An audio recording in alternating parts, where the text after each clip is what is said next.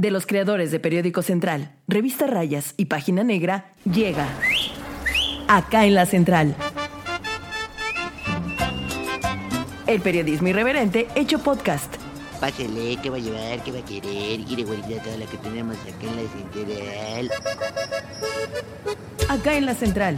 Hoy presentamos Reggaetón y sexismo. ¿Cómo se violenta a las mujeres en la industria musical? Mami, ¿qué tú quieres? Aquí llegó tu tiburón. ¿Qué tal amigos de Periódico Central, Revista Rayas y Página Negra? Nos encontramos el día de hoy, este bonito lunes, vamos a hablarles sobre un tema muy interesante acerca pues de cómo se ejerce el sexismo en los eh, géneros musicales y en específico en el reggaetón. Porque eh, pues bueno, ustedes ya sabrán que hay movimientos feministas que pues obviamente eh, tienen pues cierta creencia acerca pues de lo que esto significa y de lo que puede llegar a repercutir tanto para las mujeres como para la sociedad en general, porque pues obviamente todos formamos parte de este entorno. Y me acompaña el día de hoy mi amiga Lupita. ¿Cómo estás, Lupita? Hola, Carmencita, ¿cómo estás? Y también me acompaña eh, eh, Luismi. Luismi es un amigo muy querido y es un productor musical poblano. Él nos va a estar acompañando. Desde su punto de vista también nos va a decir pues exactamente cómo se está llevando a cabo pues todas estas cositas de eh, la violencia de género, el sexismo, el machismo, la misoginia en los géneros musicales y como bien les decíamos en el reggaetón. ¿Cómo estás Luismi? Muy bien, muy bien. Oye, muchas gracias por invitarme el día de hoy y te pido una disculpa de nuevo que no pude llegar y que haya tenido que ser por teléfono, pero te agradezco mucho. Me siento muy honrado que me hayan invitado. Perfecto. Oye, pues mira, vamos a empezar hablando de, un, ah, de una situación, bueno, de, de un tema que encontramos por ahí en redes sociales. En específico es una, es una canción de María José y de eh, Ivy Queen que se llama Las que se ponen bien la falda. Canciones necias, con letras que no nos respetan. Y no me cabe la cabeza, porque nos pintan así. Este es un tema que ellos lanzaron en 2016 y creo que a partir de, de, pues de lo que estamos haciendo este, surge este tema porque eh, ellas, ¿no? En, en esta en esta canción ellas hablan como de que pues sí, es un, es un mundo de hombres, este, pero ellas quieren ser escuchadas, ¿no? Ellas quieren eh, empezar a hablar de temas en un género dominado por hombres, porque sí, el reggaetón es un género dominado por los hombres.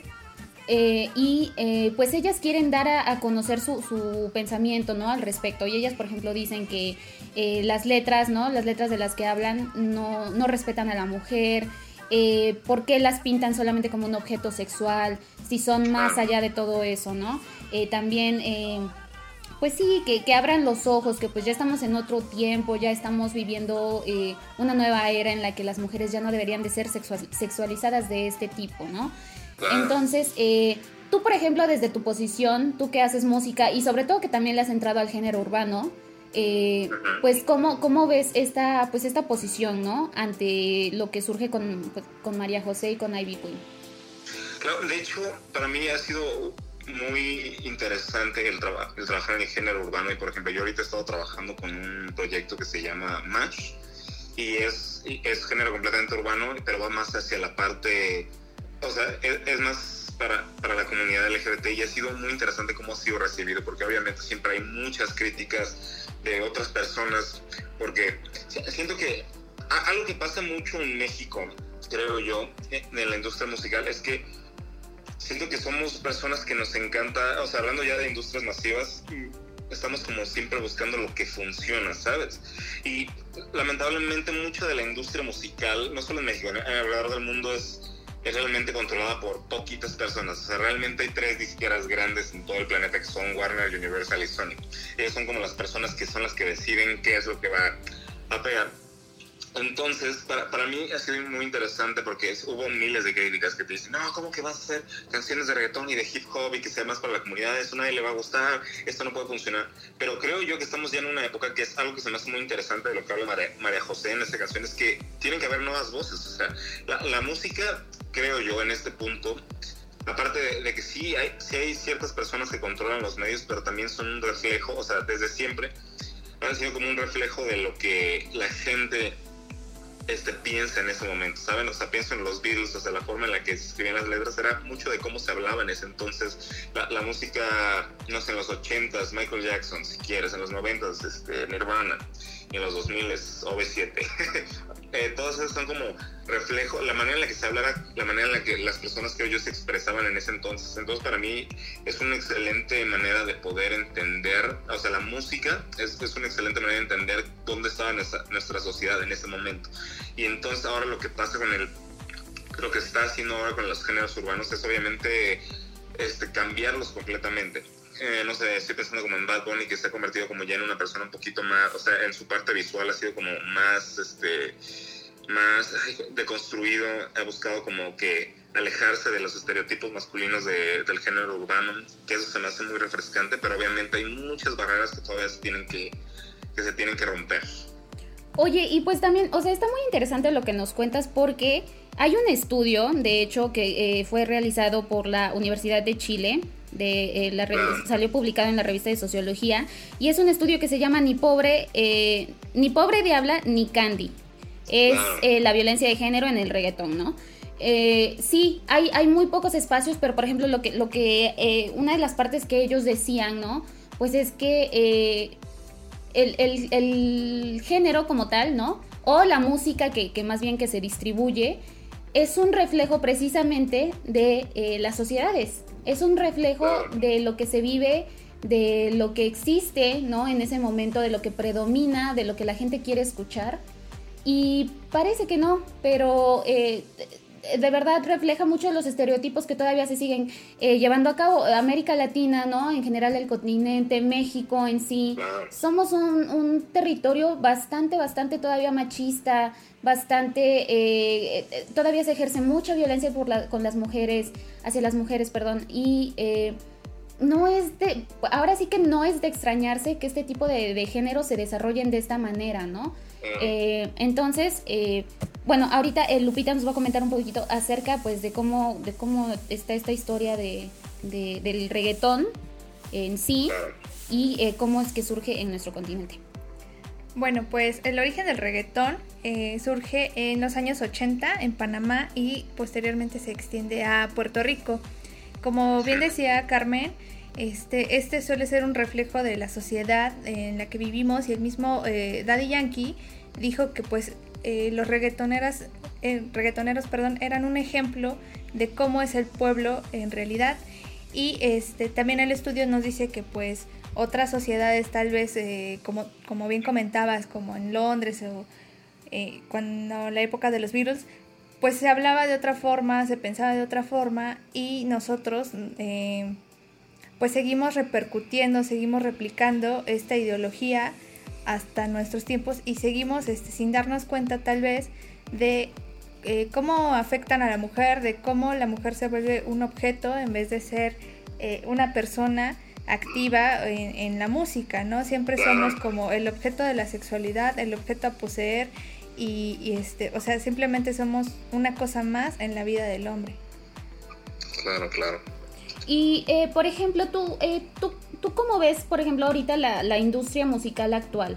Eh, el estudio que, que, nosotros estuvimos revisando no es un estudio bastante amplio, son más de 10 años en los que ellos recopilaron, más bien este, eh, analizaron las letras musicales de eh, los hits más, como más importantes, ¿no? De cada año. Eh, desde 2009, me parece. 2004. No, 2004 hasta 2017, imagínate, o sea, es bastante tiempo el, lo que ellos estuvieron estudiando. Entonces, cada año, ¿no? La revista Billboard, ya ves que pone estos, eh, eh, ¿cómo se llaman? Este, ranks los o los rankings. Ajá. Entonces, eh, ellos fueron tomando las cinco canciones como más importantes del género a través de todos esos años y se dieron cuenta de que, pues sí, o sea, la situación no ha cambiado, que, que si acaso eh, la violencia, se han ejercido diferentes tipos de, de violencias en, en, el género, pero prácticamente sigue siendo igual, o sea, la situación no ha cambiado y al contrario de lo que podría parecer, eh, la, la, violencia... Eh, física sexual. física, sexual y la ay, psicológica se, se volvió eh, simbólica. Eso, exactamente. Todo eso, ¿no? Se volvió simbólica. Ok, claro. Ajá, entonces tú, por ejemplo, tú que le estás entrando mucho a este, a este tema de, de- de lo urbano, ¿cómo, ¿cómo tú lo consideras? ¿Cómo lo has visto pues a través de, de estos últimos, por lo menos de los últimos años? Sí, mira, de los últimos años, yo me quiero considerar una persona como. No, no sé si la palabra es positiva, sí siento que soy una persona como con, con esperanza. Obviamente, o sea, lamentablemente creo que, como tú dices, sí siento que la violencia ha estado explotando mucho más fuerte ahora, más que nunca, pero creo que creo yo que tiene que ver con un punto de inflexión que se está creando a base de la, esta nueva corriente que, que tiene que pasar, ¿sabes? Como esta corriente feminista que ahorita es mucho más fuerte, más, este, no radical es la palabra, pero como más agresiva con las ideas que creo yo que es súper importante que tiene que pasar. Entonces, creo que estamos en un punto ahorita muy pesado de inflexión y creo yo que es el que, que tenía que pasar para que hubieran cambios. Y me doy cuenta bueno, con el reggaetón, o sea, ahorita hay artistas de reggaetón muy fuertes, lo que es Paloma Mami, lo que es Kazoo, y también ahorita hay un artista que, con la que tengo la fortuna de trabajar, que de hecho es de Puebla, que se llama Audrey Funk, que todo su discurso es completamente feminista, se me hace fantástico todo lo que hace, a mí se me hace al- alguien increíble. Y, y- y cada vez su voz es más fuerte y más fuerte por eso mismo. Y obviamente mientras la las voces se vuelven más fuertes de una cierta corriente, siempre va, siempre va a haber esta contracorriente que cada vez va a ser más agresiva mientras más fuerte se haga. Entonces, yo creo, y, y y lo he visto también con, con Mash, que yo estaba trabajando con él, que esas cosas pasan, ¿sabes? O sea, mientras más llegas a, a- más personas, más, más pesada es la crítica. Pero creo yo que hay un, hay un cambio, que va a haber un cambio y que cada vez ha- hay un cambio más fuerte. Está, está tardando mucho, pero creo yo que, o sea, ya siento, ya, ya siento, hasta las mismas letras creo yo que son como más responsables en algunos casos. Eh, sí hay letras como muy sexuales. Mira, yo no tengo mucho problema con la sexualidad, pero tengo mi miedo en general con los temas sexuales es que, la, es que se pueden deformar de se pueden deformar y se pueden convertir en, en eso, objetificar a una persona, ¿sabes? Y objetificar a una mujer en específico. Entonces, como que yo sí estoy como muy cuidadoso con cómo se, cómo se van a utilizar esas letras, ¿sabes? O sea, que se sienta como, en eh, que se sienta como que es un espacio consensuado.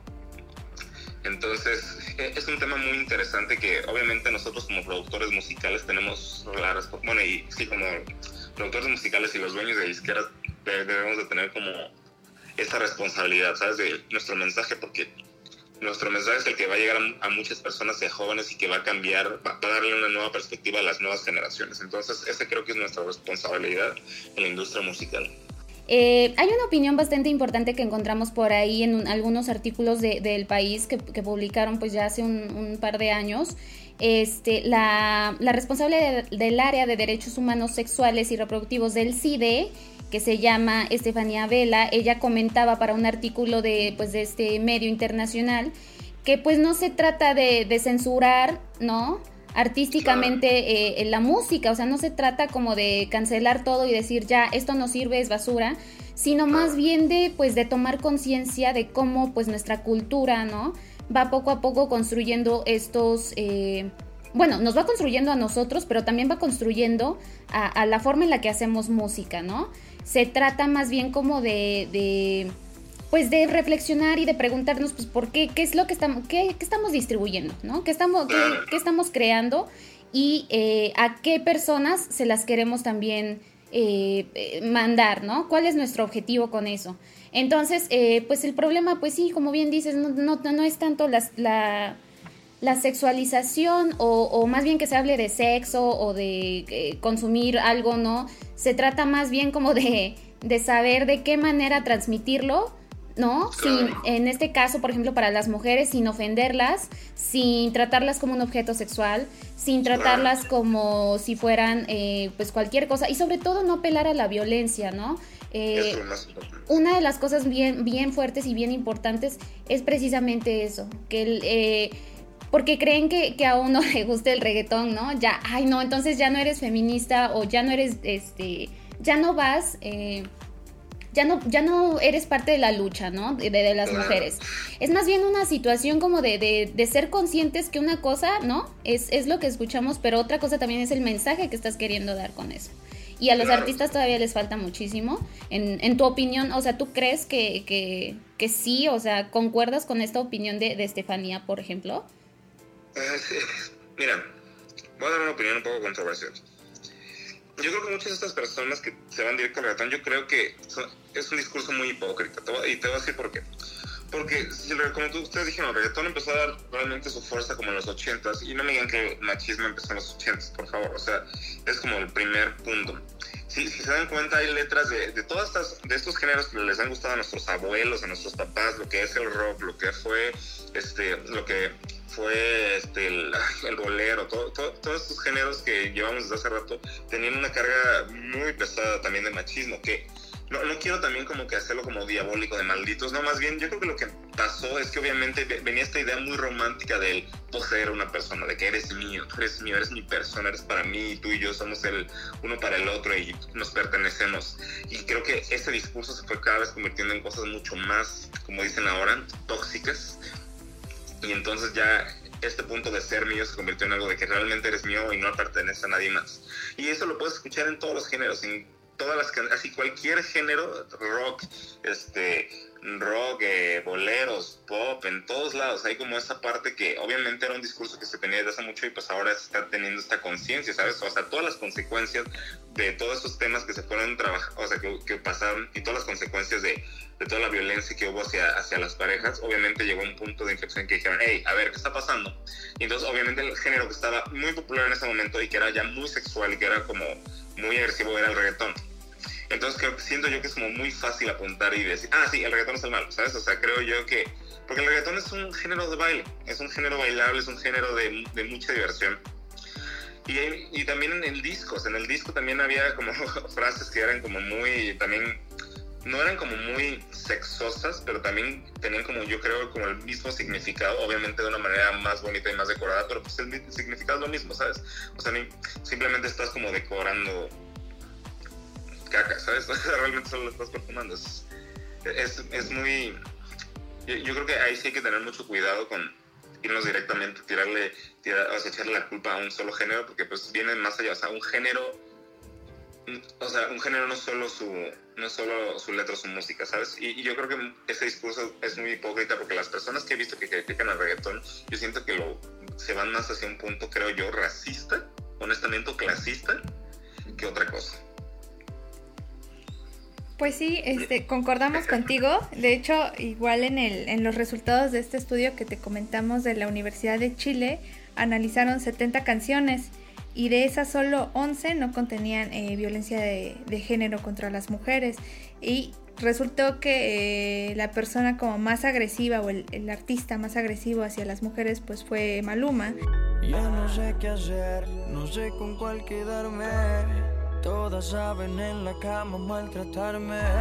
que a pesar de pues todas las críticas y, y demás, este, pues él dijo que sí, pedía perdón, que muchas de las canciones él no las escribía, pero que las iba a seguir cantando.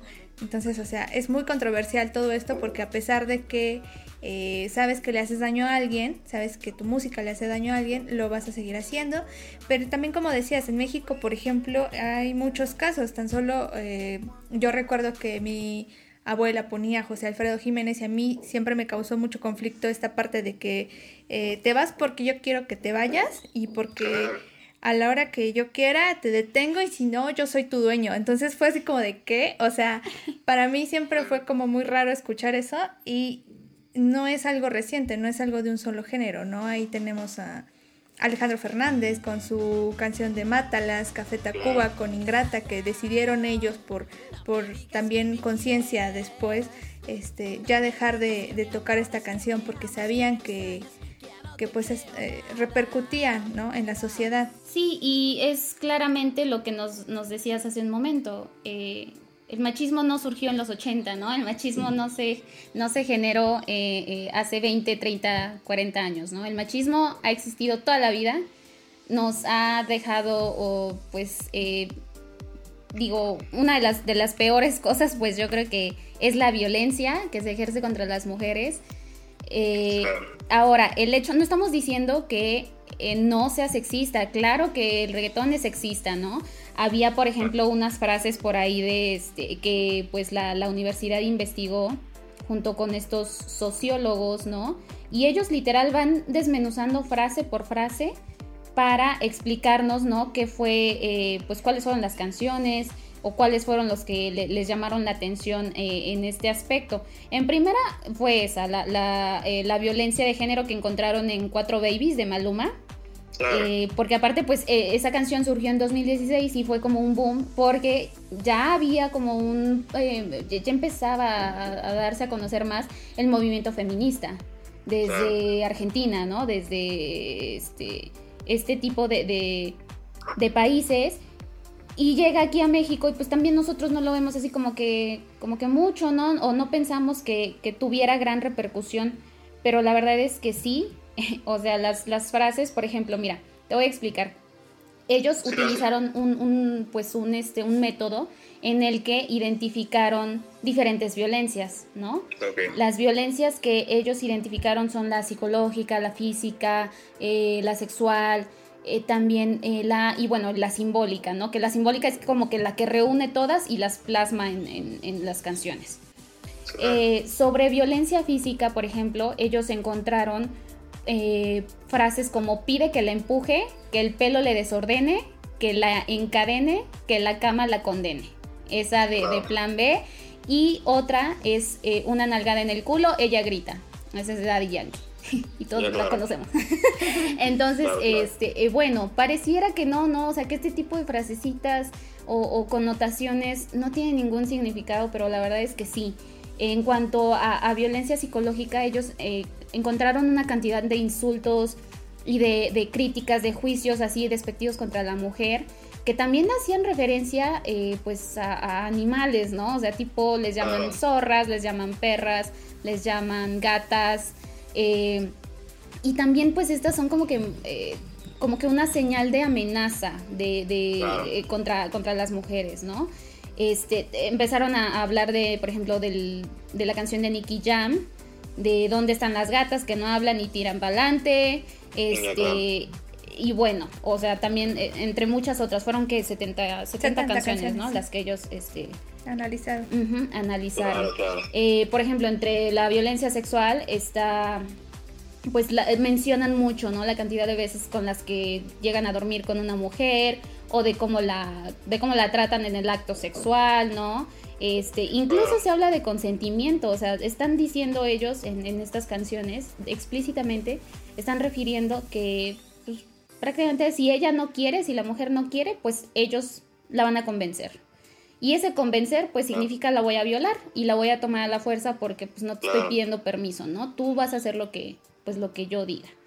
Entonces, eh, digo, y podemos seguir, también hacen referencia a la violencia económica, la violencia simbólica, que es la que te mencionaba hace un rato. Ah, Eh, eh, hay una canción que, por ejemplo, el otro día estábamos escuchando, bueno, yo estaba escuchando y, y me llamó mucho la atención que se llama esta de eh, Romeo Santos, de Perjurio. Perjurio, que aproveche de tu inocencia, disfrute de tu pureza y quite lo más valioso. Dios me quiera perdonar, te bendiga. Él hace apología a la violación directamente porque está hablando de cómo le va a quitar eh, o, o cómo va a tener su encuentro sexual con una niña, con- digo niña porque eh, él menciona que va a cumplir 18 años, ¿no?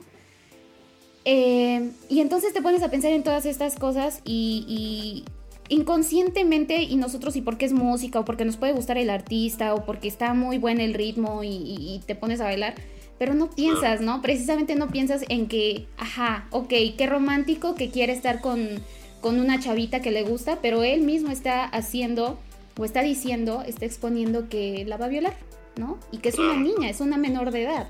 Entonces, y, y volvemos a lo mismo, es, es, es romantizar otra vez este tipo de prácticas que de romántico no tienen absolutamente nada y sí, que no, de igual manera siguen eh, poniendo a la mujer por los suelos, ¿no?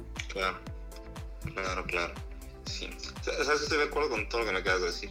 Ahorita, creo que lo que me, me acaba de pasar ahorita es que yo estoy pensando como una visión del reggaetón de ahora, porque todas estas canciones que me estás diciendo pues, son terribles. O sea, la letra se me hace nauseabunda, pero sí son, creo que canciones, o viejas. Ahorita, o sea, si, me- si nos ponemos a, ahora, si hablamos como de esas canciones al principio, claramente están terribles.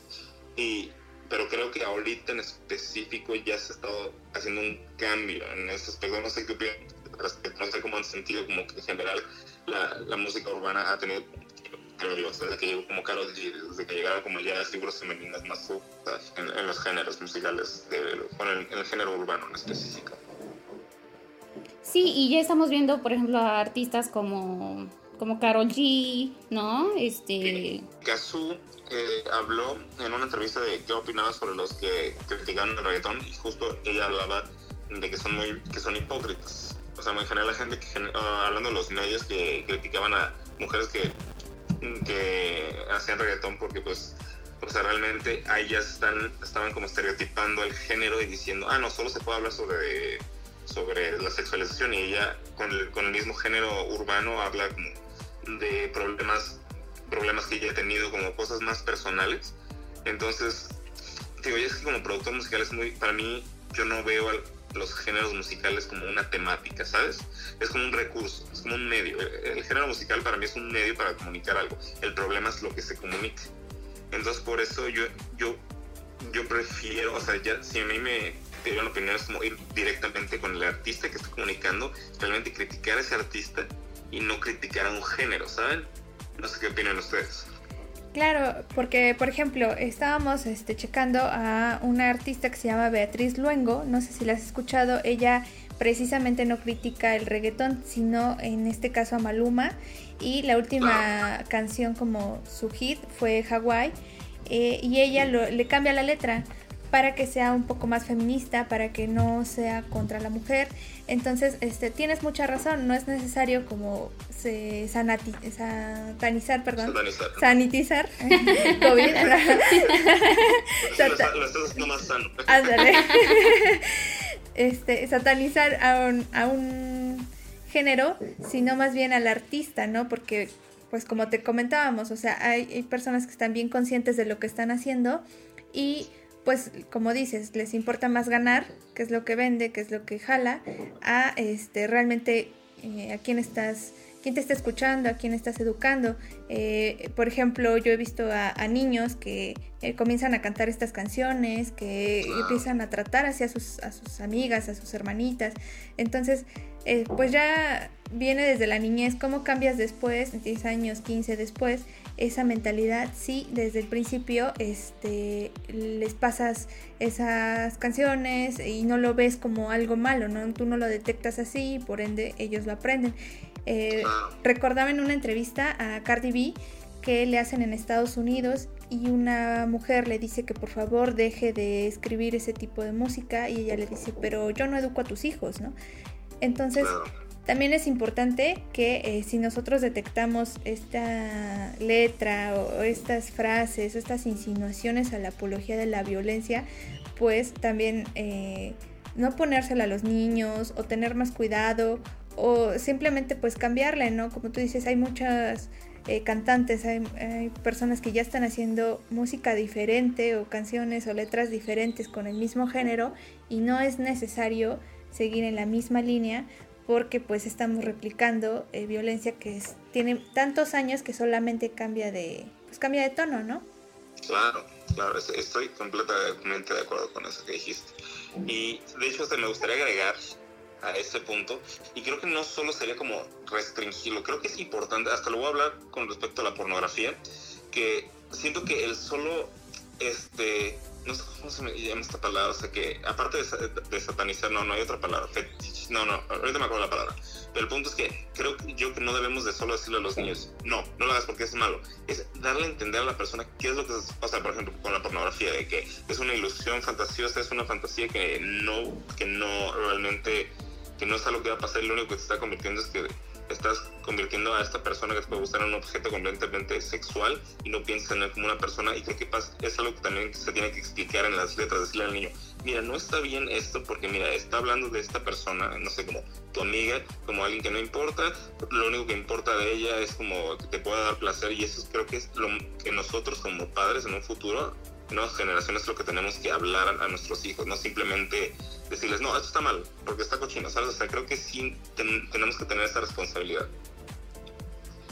Sí, yo creo que nos hace mucho falta hablar de este tipo de, de temas, ¿no? Y también hablar de, de- en general, ¿no? Hablar de, de la violencia y de cómo se ejerce la violencia en los Claro. espacios mediáticos, en la música, en el entretenimiento. A partir de eso yo creo que vamos a poder entender, tener una visión mucho más amplia de, de lo que es, de lo que estamos haciendo y de lo que estamos consumiendo, pero también de lo que nos están ofreciendo estas, estas personas. Ahora. Sí, claro, nos, el- la industria nos ofrece muchísimo, muchísimo contenido de este tipo, pero eh, pues también ya depende de nosotros consumirlo o no, ¿no? A fin de cuentas, eh, nosotros somos quienes eh, eh, el mercado a llegar. Y, y si las industrias o si, si las disqueras, si los productores siguen viendo, ¿no? Que, ah, bueno, lo fácil que, que jala es este, pues el sexo, ¿no? El sexo vende siempre. Entonces, pues lo vamos a seguir haciendo, lo vamos a seguir replicando. Eh, ya para, para finalizar, yo creo que una parte importante es eh, empezar entonces a buscar nuevas alternativas. Y nuevas alternativas hay muchísimas. O sea, tú, por ejemplo, ¿qué nos puedes recomendar, no? De, de- de este género que, ya sea género urbano o reggaetón, pero que ya no está eh, encasillado en esta, pues en este eh, estigma de, de sexualizar y de atacar a las mujeres. O sea, como tú, por ejemplo, ¿qué nos puedes recomendar para escuchar o para, para eh, entrarle, ¿no? Algo nuevo que no sea lo mismo de siempre. Claro, pues mira, en específico yo creo que podremos irnos mucho hacia el artista femenino porque ahorita están haciendo cosas, creo yo, increíbles. O sea, desde lo que es la Nicki Nicole, desde Kazoo, desde ay, Sol Flamingo, se me hace muy bueno también. Este. Dame un segundo. Ah, Kali Uchis también sacó un disco que es como urbano, pero tiene como varias fusiones latinas que se me hace fantástico. Y ahorita está de moda esta rola, la de telepatía, creo que se llama. Ujú. Anda en TikTok a todo lo que da. También otro artista que estoy pensando, a Nati Peluso también se me hace muy buena. Eh, Carol G me gusta, no soy tan fan en general de su música, tengo que aceptar, aunque me gustó más la de... Me gustó más la de... No, no Tusa, la otra, la de apenas. La de Bichota. de Bichota, rolón, rolón, ese es un rolón. Pero, sí, y, y, por ejemplo, esta canción siento que habla de una sexualidad de una manera como muy agradable, creo yo. O sea, sin, sin violencia, es más como es como ahí explotar su sexualidad y se me hace muy lindo, la verdad. Y creo que también como hombres, que siento que eso falta como el artista hombre, como también explotar su sexualidad, o sea, no, no mostrar nuestra sexualidad como, como dominante de que, jaja, tengo a todos, sino como, soy, no sé, soy una persona que me gusta divertirme, no sé. Es como ideas que estoy teniendo al aire, pero creo que tiene que ver mucho con un machismo interiorizado que tenemos todos. Y a mí me cuesta, o sea, este proceso de deconstrucción en el que he ido trabajando me ha tomado años, de años y años. Y también no, yo lo que intento con mis amigos es jamás ser como muy como muy salvaje con ellos en el aspecto de estás mal, ¿sabes? Porque también creo que hay una parte que tengo que ser como empático de que pues así nos enseñaron toda la vida y es más bien como que darles una perspectiva, darles como varios puntos y siento que la gente, o sea, la gente no es mala, ¿sabes? La gente no es machista de nacimiento, es algo que se tiene que desaprender y pues qué mejor que nosotros, o sea, nosotros como hombres e igual mujeres poder dar esa opinión y aunque al principio muchos nos van a criticar, pero creo que es parte de, de los movimientos, ¿sabes? O sea, primero hay como este contramovimiento, pero pues hay que ser resilientes, creo yo. Muy bien, perfecto. Eh, Luismi, pues te agradecemos muchísimo que nos hayas acompañado. La verdad es que es muy valiosa tu opinión, pues eh, ya viniendo desde, desde este proceso creativo, ¿no? Como es la producción musical. Eh, y pues bueno, a ver si otro día nos acompañas otra vez en otro programa. Con gusto, con gusto, ya están aquí, yo ando. Nada más pr- prometo ya no confundir las fechas la próxima vez. pero- sí, yo, yo le caigo. Perfecto, no te preocupes. Muchísimas gracias. Gracias. No, de nada. Puede que no te haga falta nada, aparentemente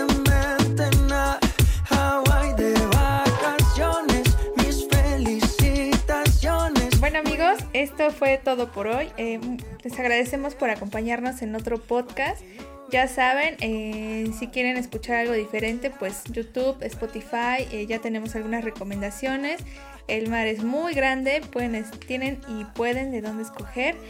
Y pues le agradecemos mucho a este, nuestro productor que nos hizo el favor de pues, acompañarnos el día de hoy.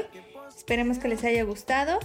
Y te agradezco mucho, Carmen, por haberme invitado a este podcast. Y pues ya saben, eh, seguirnos en redes sociales. Tenemos TikTok, Spotify, estamos en Facebook, en YouTube, en Twitter. Estamos en todos lados, ¿no? Entonces nada más es cuestión de que nos sigan. Y este pues se enteren de todo lo que, de todo el material que tenemos, de verdad es muy bueno. Y pues muchas gracias. Gracias, nos vemos la próxima. Bye. Adiós, ya se va bien surtida. Cuando quiera puede regresar, ¿eh? Tenemos más. Acá en la central. El periodismo irreverente hecho podcast. Conducido por Guadalupe Bravo y Carmen González. Guión e investigación, redacción Periódico Central. Producción y edición, Liz Gómez.